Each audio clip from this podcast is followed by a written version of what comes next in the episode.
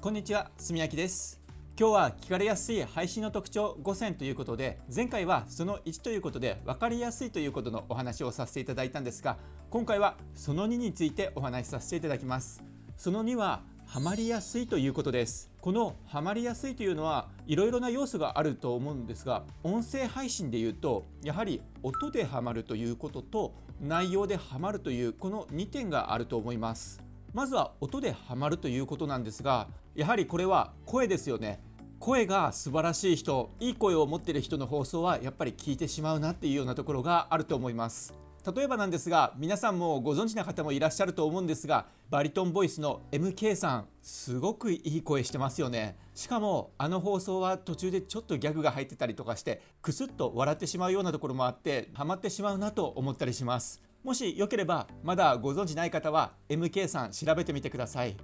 ただ声で勝負するというのは勝負できる人と勝負できない人がいますよね。私はもちろん勝負できないところの立ち位置にいるわけなんですがまあその場合でもなるべく聞きやすいような聞いていて不快にならないようなそういった声で話すということを意識するのは大切だなと思って話しています。そして声とは別にハマる箇所としては内容というところになると思います。内容としましては面白かったりとかためになったりとかいろいろあったりすると思うんですが例えばなんですが私の知り合いがこの間ハマっていたのは婚活相談所の方がやっている音声配信それにハマっていました。婚活相談所の方が婚活に来る人でこういったプロフィール写真はダメとかこういったことには気をつけなければいけないとかいろいろそういったことを面白おかしく話してたりするようなそういった放送なんですがそれにハマって私の知り合いがよく聞いてました。そういったハマる内容というのはやっぱりエンタメ要素があったりですとかあとはためになったりとかそういったところにもなると思いますので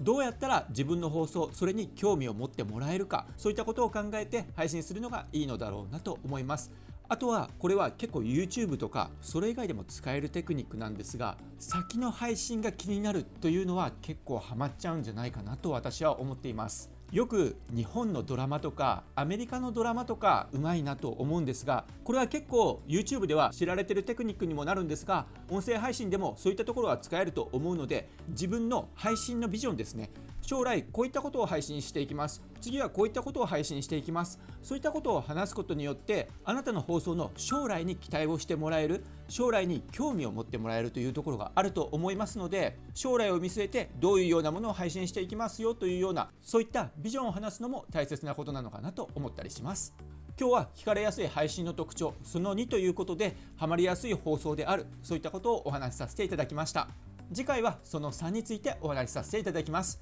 いつも音声配信聞いていただいてありがとうございます。私は宮城に住んでいるんですがこの間結構大きな地震が起こってあの地震結構縦揺れだったんですよね。横揺れではなく縦になんかマシンガンのような形で上位にダダダダダダダダって揺れるような感じだったんですがまだまた地震が来るかもしれないと言われているので東北地方の方ぜひお気をつけいただければと思いますそれでは皆さんも良い夜をそして良い日々をお過ごしください今回も配信を聞いていただいてありがとうございます